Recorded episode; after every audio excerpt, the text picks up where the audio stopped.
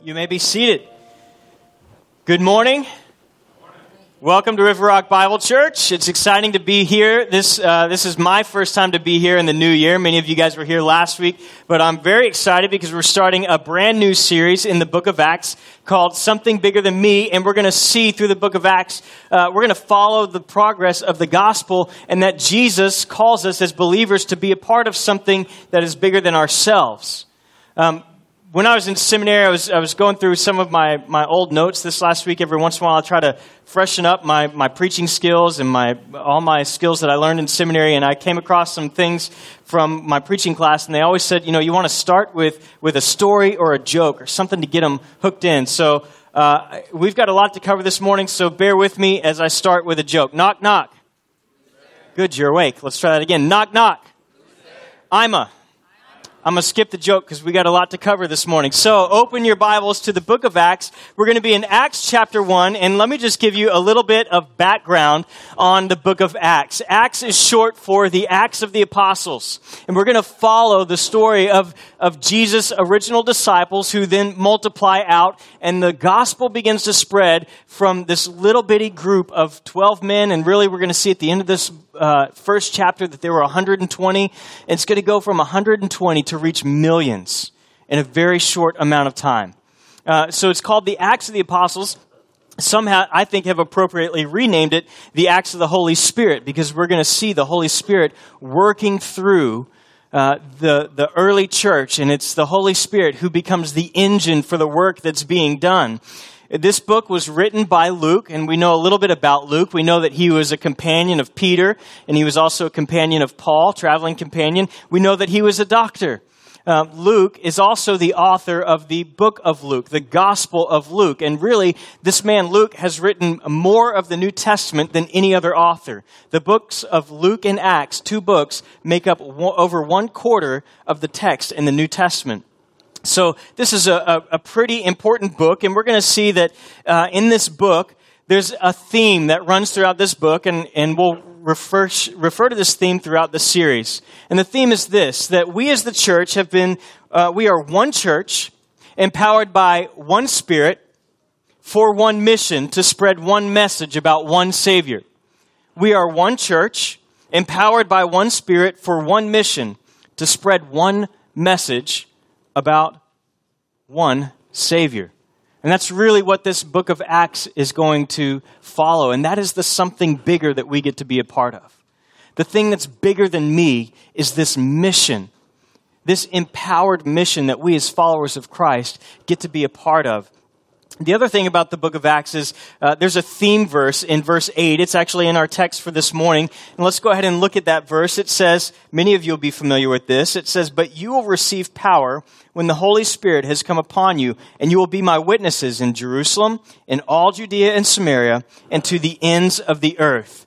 And we see a couple key phrases there this morning that we're going to look at in just a little bit. We see the words power, Holy Spirit, and witness. And these themes are going to come up over and over again throughout the book of Acts. And we see also that we're given an outline for the book of Acts that follows the progress of the Gospels. We're going to see the gospel go from Jerusalem to Judea and Samaria and to the ends of the earth as we follow throughout this book. The other thing I want us to notice this morning about this book is that the book of Acts is really a book of transitions. It's a transitional book. Before the book of Acts, you have all the Gospels. The Gospels record the life, death, and resurrection of Jesus Christ. And then after Acts, you have the epistles. The epistles are letters that were written by some of the early disciples. Paul, John, Peter, all wrote these letters to churches that had been established. Well, we wouldn't know anything about those churches that were established if it weren't for the book of Acts. The book of Acts gives us this big transition from the Gospels the story of Jesus to the epistles, the instructions to the church on what it means to be a follower of Jesus. So we have that transition. We also see a major transition in the actions and attitudes of the people. Think about this. Peter writes two books after the book of Acts. He writes two, two books to the churches. Uh, it, when we end the Gospels, where do we find Peter? Well, we see that he's just denied Christ three times. And, and we do get one account of him being restored. But the last we hear of Peter, he's sitting on a shore fishing, gone back to the only thing he knows. if it weren't for the book of Acts, we would have no reason to listen to Peter. Because what we see in Acts chapter 2 is something major changes in Peter. He has a major change in his attitude and his actions, and it just happens to coincide with the empowering, the coming of the Holy Spirit. The next thing we see are we see some gospel transitions. We see it transition geographically, theologically, and racially. Geographically, as I mentioned, it goes from Jerusalem to Judea and Samaria and to the ends of the earth. And we see that throughout the book. Chapters 1 through 7 covers Jerusalem. Chapter 8, we see it in Samaria. Chapters 10 through 28, it goes to the ends of the earth, ending in Rome. We see it shift theologically we see that uh, initially people thought that the message of a Messiah, a God who created the earth, wanting to redeem all mankind, uh, was the message that had been entrusted to Israel. They were called even back as far as Deuteronomy. God says, I'm placing you in this land, this very strategic place, so that you'll be my witnesses to the whole earth. And we see that shift from going just from the people of Israel to now the church. That now the church is entrusted with the message. God still has a plan for Israel, but as far as the message of the Redeemer, we see that others are drafted in and grafted into that, and it becomes about the church, Jew and Gentile together, entrusted with that message. And that also shows the racial transition that happens from being just a Jewish thing to now we see it's a predominantly Gentile transition as we close out the book of Acts we are, we're also going to see a transition in the ministry of the Holy Spirit. And we're going to see this in a big way next week when we get to chapter 2. But there's a big transition in the ministry of the Holy Spirit and how the Holy Spirit functions. And we're going to talk a little bit about that this morning, but we'll see it mainly next week in chapter 2. But let's go ahead and dive into our text. Acts chapter 1, read with me verses 1 through 5. I wrote the first narrative, Theophilus. Theophilus is the person to whom the, this book of Acts is addressed, and also the Gospel of Luke is addressed to Theophilus. He says, I wrote to you the first narrative about all that Jesus began to do and teach until the day he was taken up, and after he had given orders through the Holy Spirit to the apostles he had chosen. After he had suffered, he also presented himself alive to them by many convincing proofs, appearing to them during the 40 days and speaking about the kingdom of God. While he was together, while he was together with them, he commanded them not to leave Jerusalem, but to wait for the Father's promise. This, he said, is what you heard from me. For John baptized with water, but you will be baptized with the Holy Spirit not many days from now. So in these first few verses, really in the very first verse, we see that our first transition, we see the transition from, uh, it says, uh, I wrote to you about all that Jesus began to do and teach. The implication is that Jesus is the one continuing to work. Jesus' work and his teaching continues, but it continues in a new way. It's not through Jesus himself doing the work in the teaching. It's now through, going to be through his followers believers in Jesus Christ. It's still Jesus doing the work, but he's doing it through the church. And here's our first transi- transition Jesus continues his mission through his church. Jesus continues his mission through his church.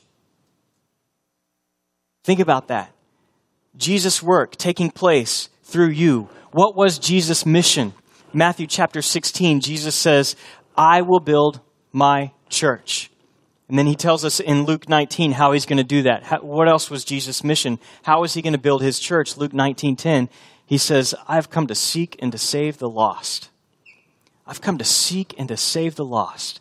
That is his plan for building his church, that he would take those who have yet to know Christ, that they would be saved as they hear the gospel, as they put their trust in him and that would be the building of his church. The church would be a place where people not only come to know Christ, but they are discipled, they are trained up, that they would then go out and seek and save the lost, just as Jesus had done. We're entrusted with that same mission. We're entrusted with that same mission. And I love Acts chapter 1, verse 2. If we can get that back up on the screen, it says, uh, and, until the day he was taken up after he had given them suggestions all right, anytime I say something that the Bible doesn't say, you just cry out heresy, all right? So after them, he had given them suggestions. All right, thank you, Scott. I love the enthusiasm. I knew I could count on you. Uh, after he had given them recommendations. Oh, are you guys awake this morning? After he had given them recommendations. Oh, no, what does it say? After he had given them what? Orders. Orders. If you are a follower of Jesus Christ, you need to know that you have been given orders. And I love, it says, uh, the apostles he had chosen. And I think it's important that we understand that if you are in Christ, you are chosen in two ways. Number one, you're chosen for salvation. And number two, you are chosen to serve. You are chosen for service. Let's look quickly at 1 Peter 2 9. What's it say? 1 Peter 2 9 tells us you are a what? You guys got to wake up. You can do better than that. You are a chosen race, a royal priesthood, a holy nation, a people for his possession, so that you may what? Here's your job. Proclaim the praises of the one who called you, chose you out of darkness into his marvelous light. We are chosen for salvation. We are chosen for service. And we are given orders. And we know those orders. We can find them different places throughout the New Testament. Matthew 28, 18 through 20. The Great Commission. Go and make disciples. That's our theme for the year that we would make disciples. We see this commission repeated in Luke 24, John 20, and again in Acts 1 8. That mission is evangelism and discipleship to reach the lost, to walk with them to maturity, that they would be able to turn around and reach the lost. And how is it that we are to do this? Well, Jesus also gave his disciples an order. The order was to wait. Wait for what? to wait for the Holy Spirit. Let's keep looking. Verses 6 through 8. So when they had come together, he, they asked him, Lord, are you restoring this, the kingdom to Israel at this time? He said to them, It is not for you to know the time or periods the Father has set by his own authority, but you will receive power when the Holy Spirit comes on you, and you will be my witnesses in Jerusalem, in all Judea and Samaria, and to the ends of the earth. And here's what we see. We see the disciples asking a very nationalistic, a very me-centered question. They want to know about me. And Jesus says, no, no, no. You've got to understand that this gospel, it is bigger than you. It's bigger than the nation. It is universal in scope. It's to go to the ends of the earth. And that's our call as well, to be a part of something that is bigger than us. Stop thinking so small. The gospel is bigger than that. It's inclusive. It's universal. It is open for all who will come to the Father through faith. Jesus says, open your eyes. I've got something bigger for you to be a part of. My mission is bigger than that. But if you're going to be a part of that mission, there's something that's going to have to happen. Something's going to have to change. And he tells us exactly what that is. The trans- second transition we're going to see is the empowerment of the Holy Spirit. We are empowered to continue Jesus' mission we are empowered by the Holy Spirit to continue Jesus' mission. There's a big emphasis in chapter 8 on uh, verse 8 on these three words, Holy Spirit, witness, and power. And next week we're going to see this in a big way. This major transition in the ministry of the Holy Spirit. In the Old Testament, the Holy Spirit would come upon someone to accomplish a certain task that God had for them, and then it would leave them. That's why the psalmist, King David, he says, he says, Lord, take not your Holy Spirit from me. He says, Don't take it from me. I, I don't want to miss the presence of your Spirit. Don't take it from me. They didn't have the indwelling Holy Spirit. And we're going to see next week in chapter 2, the Holy Spirit's going to come in a powerful way. It's going to come in a powerful way, and its ministry is going to change. It's no longer going to come on someone for a special task and then leave. It's going to indwell the believer at the moment of salvation. And, and we're even going to see some transitions through the, through the uh, book of Acts where at first it comes in a special way at Pentecost. Then we're going to see that there are some groups of people that receive the Holy Spirit by the laying on of hands of the apostles. And then we see that it comes at the moment of salvation. It's this transitional period. And now we're, we're in that period where the moment you put your trust in Jesus Christ, you receive the Holy Spirit you receive the Holy Spirit. And that's where these guys are. The Holy Spirit comes upon them. Uh, it comes upon you and immediately indwells believers. It seals you as a down payment of the inheritance, and it never leaves the believer again. We don't have to pray as the psalmist prayed Take not your Holy Spirit from me, because once you are a believer in Jesus Christ, you are sealed with the Holy Spirit. You are His forever. These men that Jesus is speaking to in chapter 1, they have yet to experience the coming of the Holy Spirit as it will in chapter 2. They lived before chapter 2. They lived through chapter 2, and they lived after chapter 2. You and I have the blessing that the only life we know in Christ is one that is after Acts chapter 2, the immediate indwelling of the Holy Spirit. But the Holy Spirit doesn't just come upon us for no reason. It's not an arbitrary reason that God gives us the Holy Spirit. We see that there is an empowering of the Spirit. This empowering, he says, the Holy Spirit will come upon you in power, and what? And you will be what? Witnesses. There's a purpose behind the power. There's a purpose behind the power, power and witness. These two words are used in Luke 24 as, as Luke records there the end of his gospel. He records this commissioning. He uses the same words, power, dunamis. Dunamis. We get our English word dynamite from that. Explosive power. He also uses the word martis. Martis, witness witness, martyrs. We get our English word martyr for this, primarily because in the days of the early church, throughout the first few hundred years of the church, if you were a witness, if you spoke what you knew about Jesus Christ, if you witnessed, then you were usually martyred for your faith. And even in the act of being martyred, you were bearing witness to your conviction that you believed that Jesus was alive and he had raised from the dead. Witness and power witness and power. Now, let me ask you this between those two words, which one do you see on more Christian t shirts? Which one do you hear about more from preachers on the radio? Which one do you see on more Christian bumper stickers? You see, we like the idea of being empowered, but we don't always like the idea that that empowerment is for a purpose, that it is for us to witness. To witness with our words. We're going to see throughout the book of Acts that this witness is tied deeply with the verbal proclamation. Uh, it's tied with our proclaiming the good news of Jesus Christ. There is there's something that I believe we are we misunderstand the Holy Spirit and the empowering of the Holy Spirit. If we think the only reason we have received the Holy Spirit is simply to make us nicer, to make us better Christians. And it may be hard for some of us to hear, but I believe this is true, and I believe it shows itself in the book of Acts. A person who is not speaking often about their Lord proves that they are not filled with the Holy Spirit. Now, let me explain something. There is a difference between having the Holy Spirit. Every believer, if you've put your trust in Christ, you have the Holy Spirit.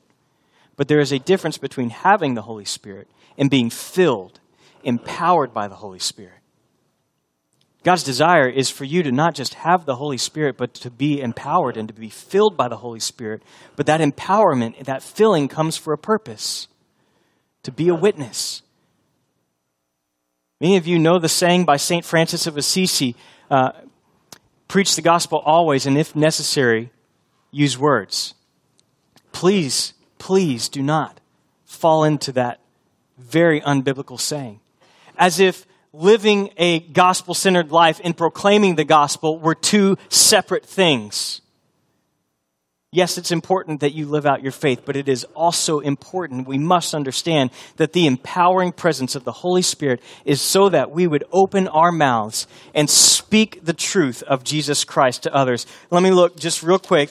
Acts chapter 4 uh, I, I, just want to point to one. There's a few. There's 413 gives you this. Uh, we're going to skip that one. 429 um, gives us this one. And then verse 31 says it the most clear. It says, When they had play, prayed, they placed, uh, the place where they were assembled was shaken, and they were all uh, filled with the Holy Spirit and began to what? Speak. They began to speak what? God's message. What is that message? Jesus Christ died for your sins and rose from the dead. They spoke it with what? Boldness. That, that is the empowering presence of the Holy Spirit. There are other verses, if you want to write these down, Acts 14, 3, you can go there. And even at the end of the book, Acts 26, 26, we see it. Believers being filled with the Holy Spirit, speaking the good news of Jesus Christ boldly and with power. Do me a favor. Let's, let's put Acts 1 8 back up there. And I want you to do this. But, fill in your name. But Scott will receive power when the Holy Spirit comes upon him, and he will be my witness. But Jordan will receive power when the Holy Spirit comes upon her, and she will be my witness. But Richard will receive power when the Holy Spirit comes on him, and he will be my witness. Amanda will receive power when the Holy Spirit comes upon her, and she will be my witness. Let me ask you, is that your experience? Is that true for you? Do you daily, weekly, regularly experience the empowering of the Holy Spirit working through you as you boldly proclaim His truth to the people around you? He, he even gives them an outline of where they're supposed to go. He says, Jerusalem, Judea, Samaria, and to the ends of the earth. And I want to encourage you that, that we ought to start in our Jerusalem. What is your Jerusalem? We, we say it this way where you live, work, and play on your street, in your workplace, and whatever you do for fun. Wherever you go, that's your Jerusalem. That's your primary sphere of influence. And I would encourage you to evaluate how frequently am I being a witness verbally Am I letting the Holy Spirit empower me to speak about my Lord and Savior to the people in those places? We have a great opportunity to be a part of something. Is the gospel triumphing in you as you boldly speak about Jesus Christ?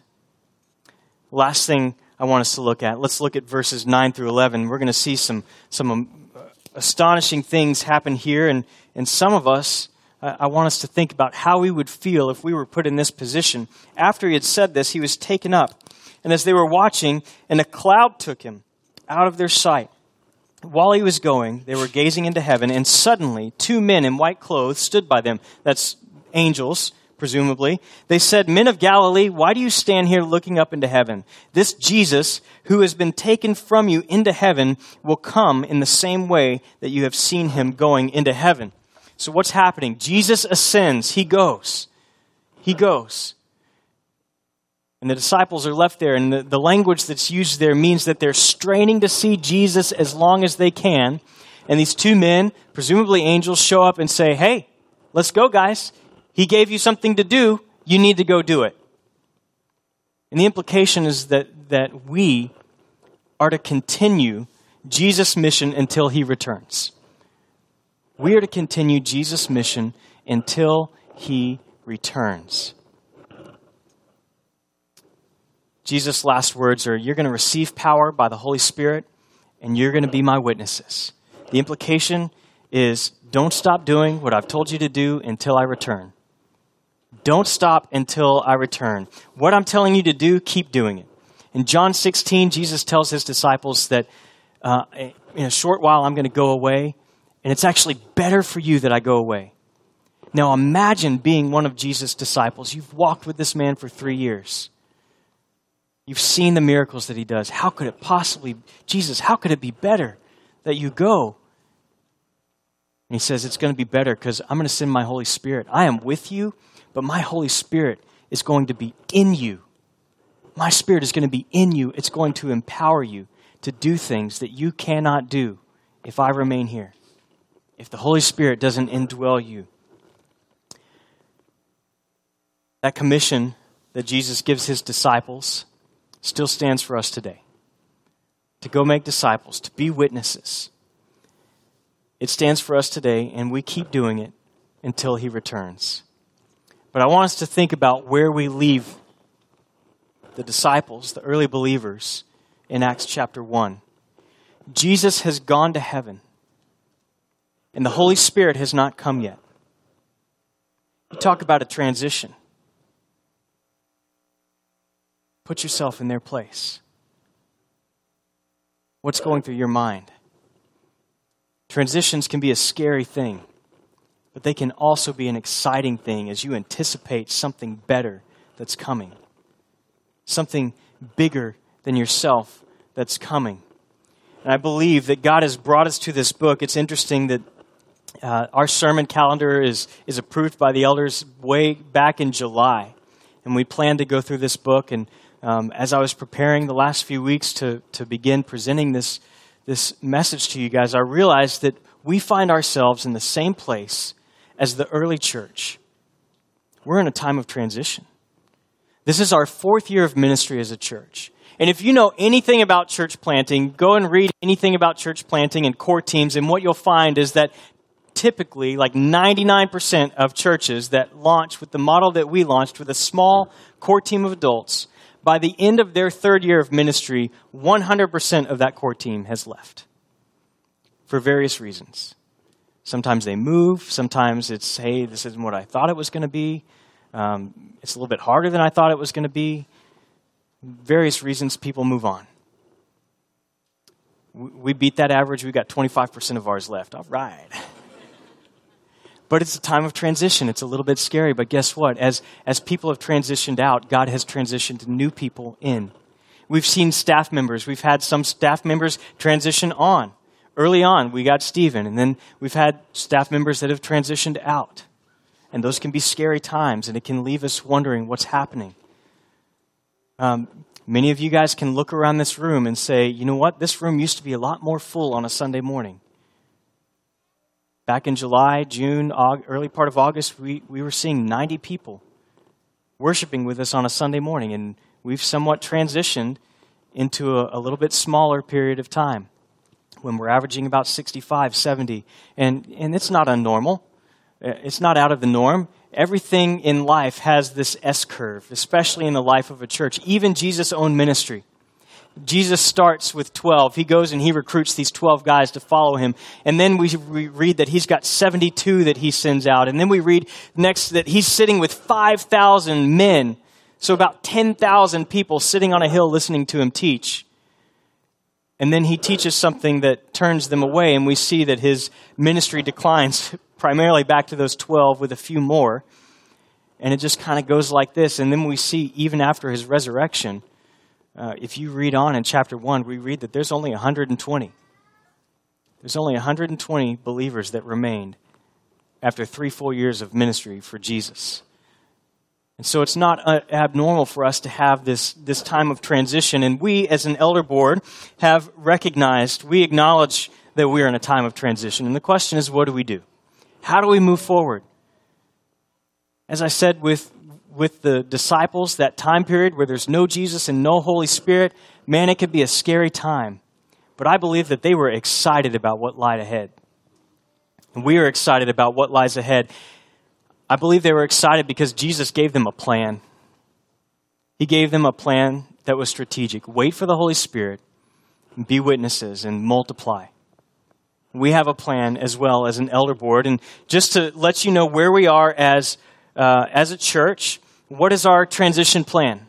What's our plan to transition to the next phase of ministry? The first is we're going to continue our mission to make disciples. We're going to continue our mission to make disciples. We want to disciple you, uh, and we want to equip you to be a disciple maker and a witness for Jesus Christ. And so, as part of that process, the elders began back in, uh, believe it was August, we began reading a book called Simple Church.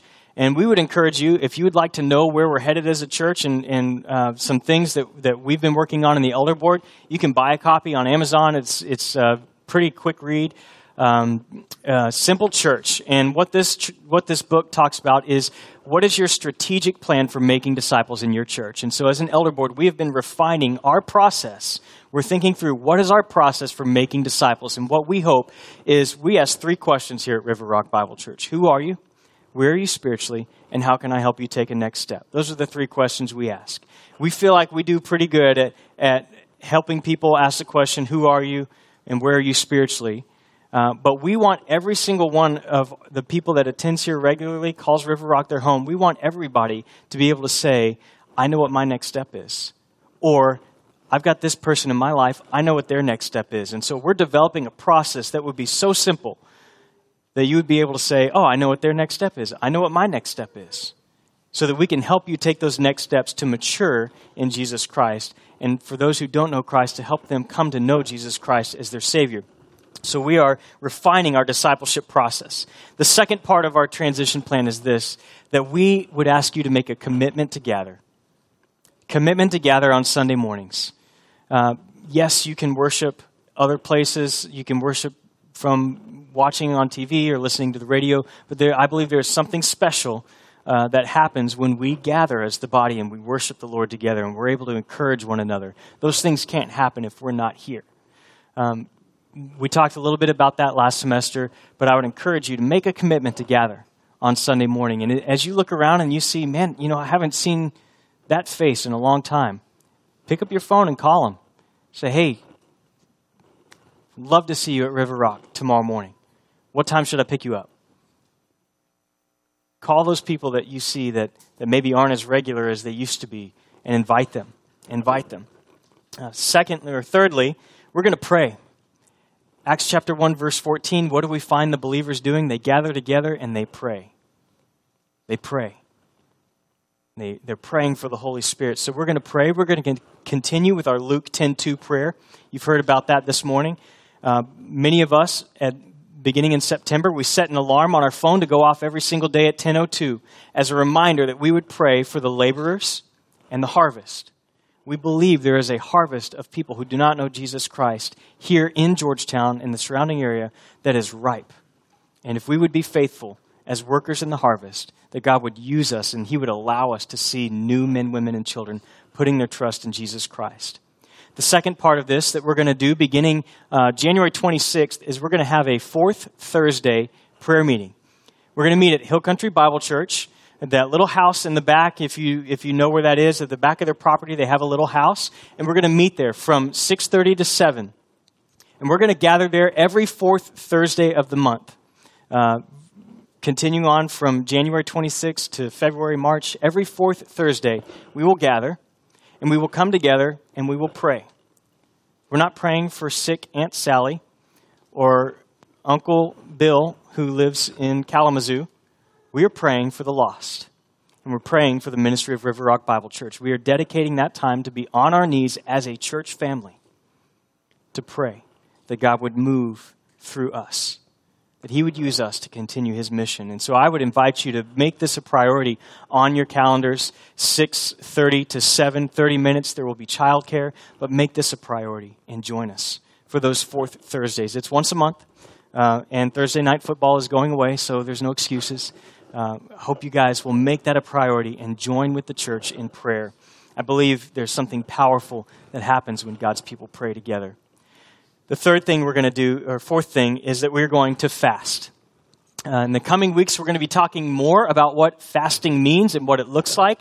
But leading up to Easter, nine weeks before Easter, beginning on, um, I don't have the date here, uh, February 19th, beginning on February 19th, we are going to talk about what it means uh, and start a fast leading up to Easter.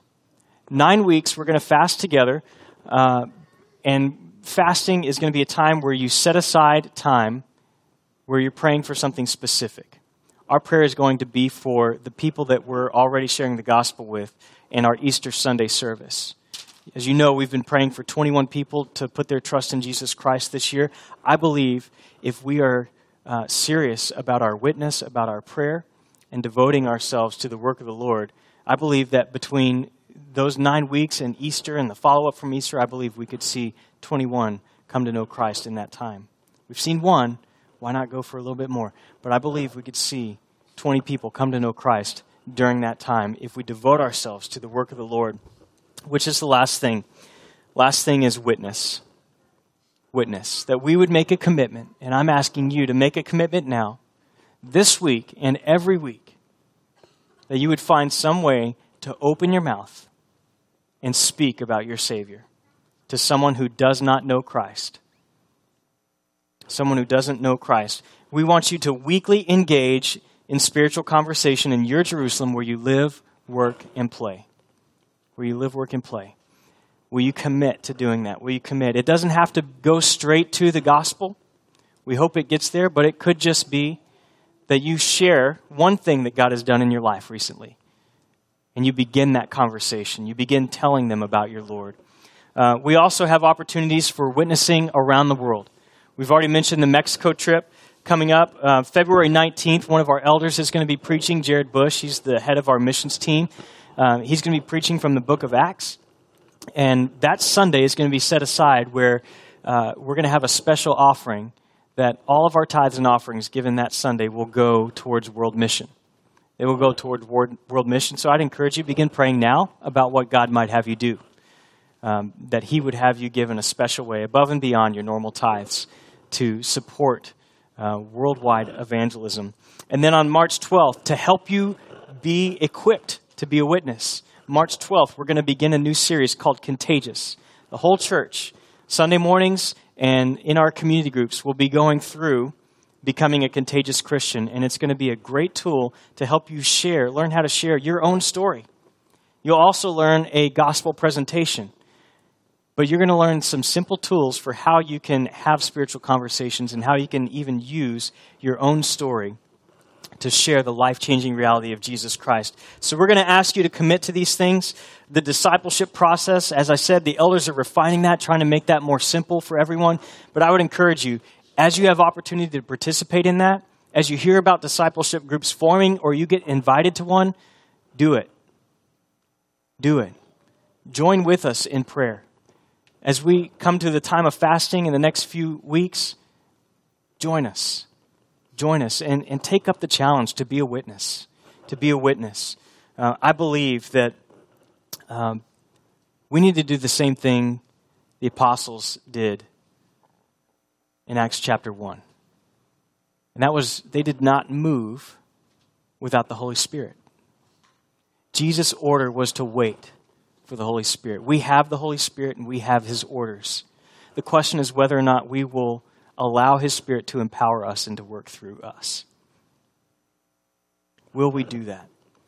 We're empowered by the same Spirit. We're given the same message and the same mission to seek and save the lost to seek and to save the lost. Will you join in that mission and be a part of something that is bigger than yourself? Will you join in?